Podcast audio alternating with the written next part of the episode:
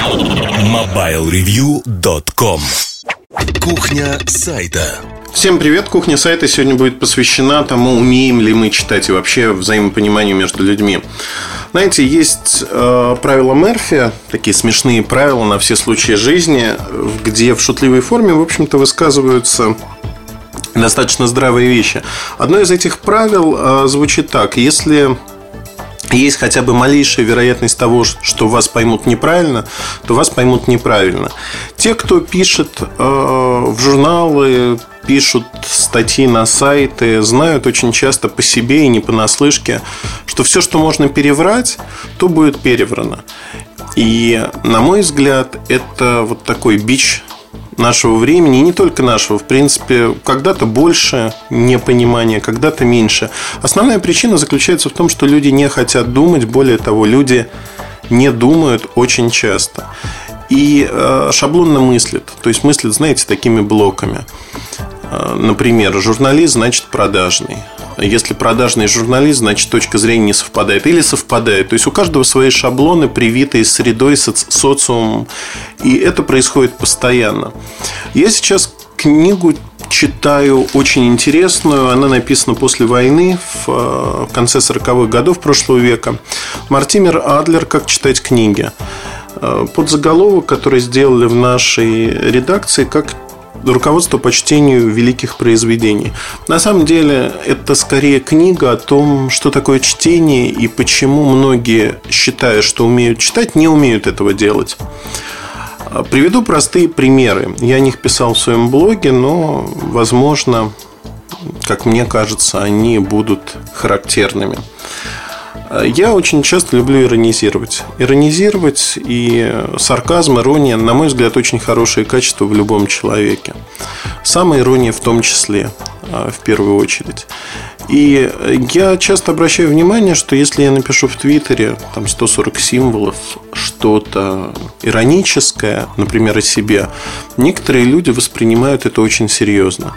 Ну, например, я написал, что вот выдали медальку некую, да, там было написано действительно с иронией, что выдали медальку. Я не считаю это каким-то достижением для себя. И вообще медальки и вот такие награды, заслуги воспринимаю как нечто порочное, в принципе. Вот, поэтому я сиронизировал на эту тему, и я был удивлен а, тем количеством людей, которые мне написали, что Эльдар, ну вот вы так пытаетесь выпятить каждое ваше достижение, вот эту медальку, это вообще полная ерунда и прочее, прочее, прочее. Да, действительно, это полная ерунда, ересь. И более того, мне, а, ну, честно скажу, ну вот не уперлось вообще никуда. Мне показалось это смешным, и я про это написал. Понят был неправильно, но вопрос не в том, что что-то не так а, с писателем или с консерваторией. Вопрос в том, что многие люди просто не задумываются, не рассматривают это все в контексте и более того, даже не хотят думать об этом. Другой пример про продажи Galaxy S2. А, я написал твит, э, в котором написал, что провал продаж, провал в кавычках, за 55 дней целых 3 миллиона продали. То есть твит ироничный, потому что провал, ну нельзя это назвать провалом, это большие продажи. Те, кто следит за индустрией, знают, что для модели такого ценового диапазона, если не Apple iPhone это, продажи более чем огромные. И для Samsung это продажи выше, чем продажи Galaxy S1 значительно. Безусловно, назвать это провалом невозможно. И очень многие люди стали писать, Ильдар, вы же говорили, что эта модель успешна. Какой же это провал и прочее. Ну, то есть, подумать и соотнести контекст, то есть, цифру в 3 миллиона с э, провалом в кавычках, это очень тяжело. Так вот, если вы думаете, что вас всегда будут правильно понимать, это не так. Очень много у меня было ситуаций, не в последнее время, а вообще за мою карьеру журналиста, когда э, читатели э, воспринимали со своих позиций, вот с шаблонного стереотипного мышления какие-то вещи. Если статья шутит, иронична и прочее, ну, то есть в ней написано, что эта статья шутливая, потому что Ну, например, типы покупателей, классификация покупателей. Недавно была статья. Статья ироничная, потому что я с самого начала первую половину статьи доказываю, что любая классификация не имеет права на жизнь. Она не отражает той самой жизни, она искусственна. Дальше предлагаю в шутливой форме классификацию над которой можно подумать просто как толчок к размышлениям. А как бы вы разделили людей? А, на какие типы. И возникла ситуация, что некоторые люди действительно восприняли это очень серьезно. Более того, они восприняли это как руководство к действию, если хотите, и сказали, что а, нельзя вот так делить людей. И повторили, собственно говоря, то, что было изложено в первой части статьи. Еще очень часто происходит э, вещь, которая мне кажется забавной, с которой приходится сталкиваться постоянно. Люди читают по диагонали. То есть человек выхватывает в статье один-два абзаца, которые запоминаются, все остальное пропускает и дальше начинает задавать вопросы. Ну, хорошо, если это вопросы практического толка, когда большой обзор, одно-два предложения пропущены, человек не находит времени посмотреть, там не поиском поискать, не посмотреть более внимательно. Это бывает. Но когда человек начинает э, с неистовой такой эмоциональной напряженностью комментировать что-то, а потом выясняется, что он этого просто не читал, это выглядит забавно, безусловно. А, я хотел бы прочитать отрывок из книги, потому что он отражает то, что происходит сейчас с людьми, очень многими. Как происходило в прошлом, это происходит сейчас.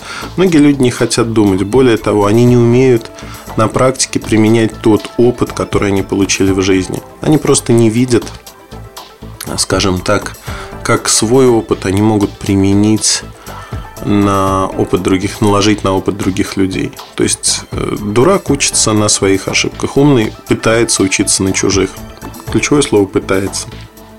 Итак, выдержка из книги «Как читать книги» Мартимера Адлера.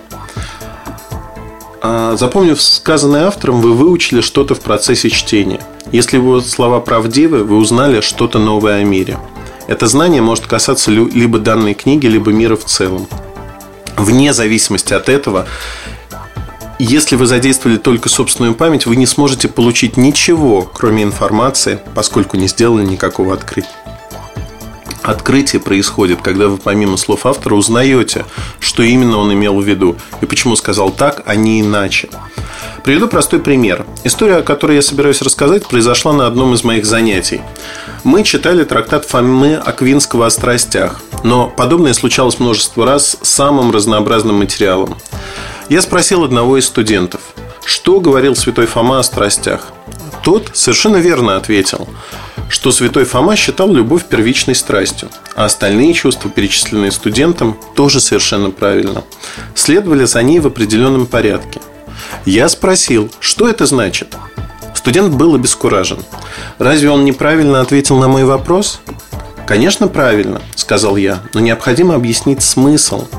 Недостаточно просто добросовестно пересказать слова Фомы Аквинского.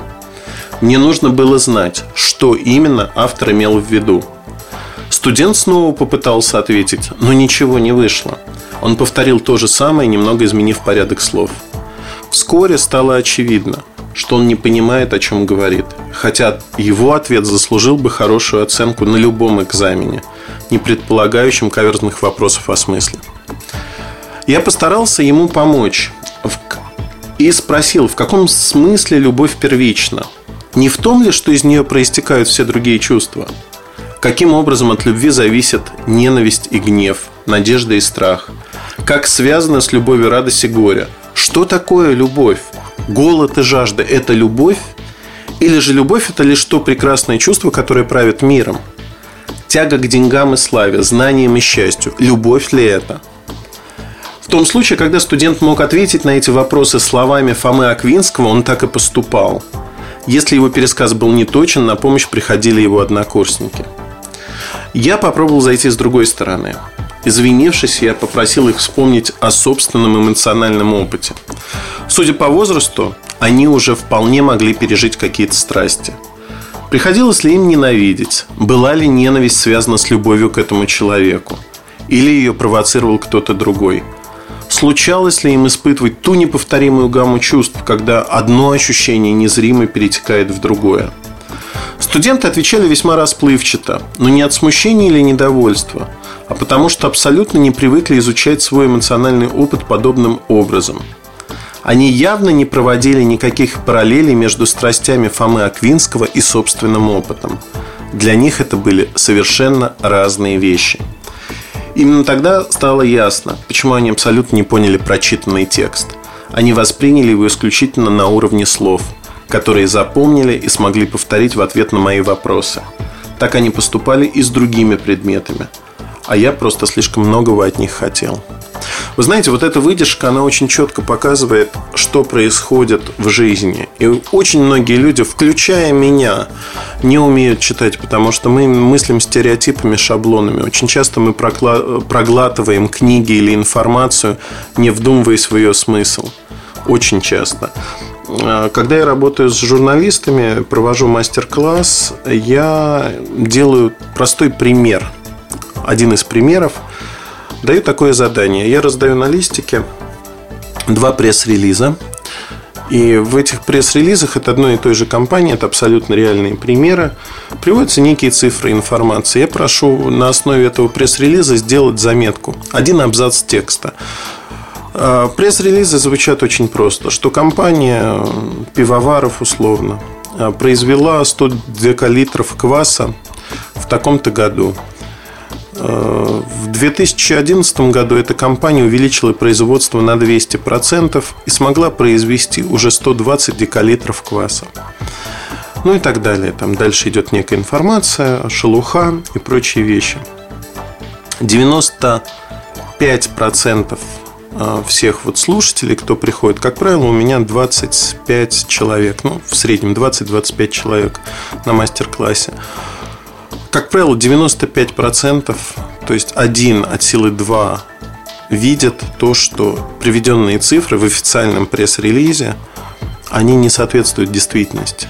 То есть, если в 2010 году произвели 100 декалитров, то 200% прирост – он означает не 120 декалитров в 2011 году. То есть вот это умение не читать, оно присуще не только обычным людям, оно присуще всем, в том числе и журналистам. Умение не сопоставлять информацию, которая приводится в рамках одного абзаца. Очень часто это проблема школы. Не высшей школы даже, а обычной средней школы российской. Проблема, о которой говорят многие учителя, те, кто ее понимает и видит. Проблема заключается в том, что многие молодые люди не могут в пределах одного абзаца сводить воедино информацию. То есть, если в одном предложении содержится некое утверждение, то добираясь до конца абзаца, оно уже забывается. Люди просто не могут воспринять это правильно. Приведу другой. Знаете, вот есть хороший анекдот про преподавателя, который рассказывает своему коллеге, что ему попались тупые студенты. Он говорит, ты знаешь, я уже со всех сторон и так, и так объяснил. Три раза объяснял. На четвертый уже сам понял, что объясняю. А они все не понимают. Вот а, в какой-то мере это хорошая характеристика того, что часто та информация, те знания, которые есть у нас, они не осмыслены. Это просто информация, сырая информация. И в комментариях э, в моем блоге развернулась интересная дискуссия на эту тему. Э, кто-то встал по умолчанию на защиту вот того образа жизни, который, видимо, ведет, что не надо думать, не надо что-то воспринимать, эта информация. Некоторые поступили более изящно и сказали прямым текстом, что да вы вообще глупы, не умеете писать, не умеете доносить информацию, это исключительно ваша проблема. А мы-то умные, в отличие от вас. Просто вы даете плохой продукт. Возможно, э, как бы в жизни бывает всякое. Вопрос заключается в другом, что если говорить о том, что люди не умеют читать и думать в первую очередь. Это действительно так. Очень часто. И это происходит в том числе и со мной. Нет, э, понимаете, нет э, такого ярлыка, когда можно сказать, вот тут человек подумал, тут не подумал. Это как воздух. Вы либо дышите, либо не дышите. Но есть еще стереотипное мышление, когда мы действительно пытаемся на основе стереотипов оценить ту или иную вещь. Такое бывает часто, к сожалению. И вот а, в этом аспекте, да, стереотипное мышление, оно давляет. Оно есть и у меня, оно есть у вас, оно относится к разным областям. Надо бороться с собой, заставлять себя избавляться от стереотипов. Это тяжело, безусловно. Это выводит вас из состояния покоя. Вообще думать тяжело. Знаете почему? А, человек думающий, у него другие потребности. У него другие потребности, ему сложно навязать свою точку зрения, если он не воспринимает те доводы, которые вы приводите. В Америке, к которой можно относиться по-разному, э, в школах преподают искусство полемики, искусство дискуссии, искусство приводить аргументы, подтверждающие вашу точку зрения. В России этого нету. Э, дискуссионные клубы как таковые не развиваются, их мало, их немного, при этом – школьники не умеют полемизировать, они не умеют отставить свою точку зрения, они не умеют находить факты, которые подкрепляют эту точку зрения, они просто не хотят думать.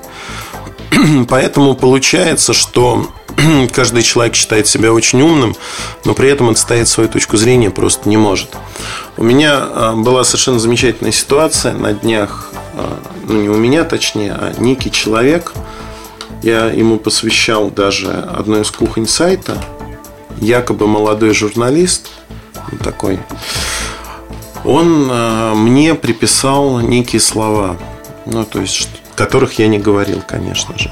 При этом, когда мой коллега попросил, безотносительно меня, я случайно уже постфактум прочитал эту переписку, попросил привести ссылки на эти слова, ну, то есть а, они сказаны мной всем были, да, есть статьи Бирюльки, где, как утверждалось, они были сказаны.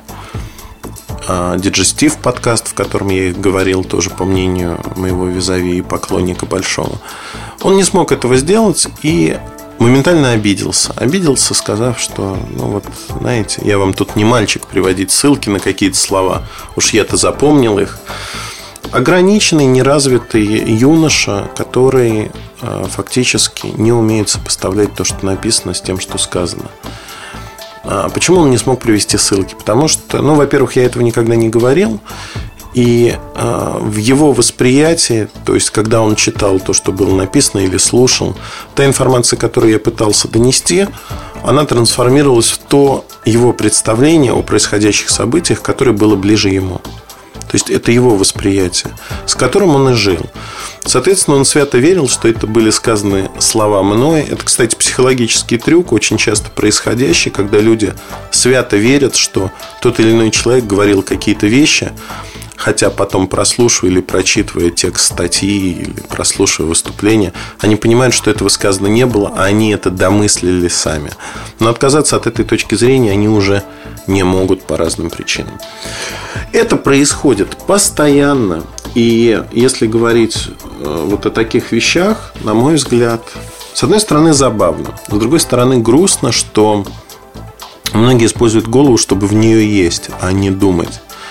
Мне кажется, э, мыслительный процесс это как воздух. Вот вы дышите, вы должны думать. Да, это не всегда приятно, да, это не всегда приносит э, хорошие минуты, потому что вы начинаете лучше понимать, что происходит вокруг вас. Но это знание полезное, лучше что-то знать, чем не знать. Большинство людей постулируют это, но на практике пытаются жить как овощи. При этом, вы знаете, имитация бурной мозговой деятельности, она происходит у многих людей, которые пытаются казаться, но не быть. А надо быть а, человеком, который думает. Не казаться, а именно быть. Тогда с вами будет интересно просто. Ну, вообще, умные люди, они интересны, на мой взгляд. Я не знаю, как вы относитесь к тому, чтобы ваш собеседник был умен. Я это только приветствую, потому что с такими людьми можно общаться, с такими людьми интересно. Ну вот, а, как бы если коротко рассказывать, я надеюсь, что я дал вам пищу для размышлений, пищу для ума, и вы ее примените, подумаете об этом. Одним словом, добро пожаловать в реальный мир, где большая часть людей просто не умеет читать, не умеет осмысливать написанное и не умеет думать. Журналисту очень важно понимать, что это так. И при этом не пытаться объяснить Безусловно, надо объяснять вещи простым языком, но упрощать все чрезмерно для того, чтобы максимально большая аудитория вас поняла, тоже нельзя. Потому что всегда найдутся те люди, которые вас не поймут. Это данность профессии, если хотите. Так же, как и в жизни происходит. Ну вот коротко вот так.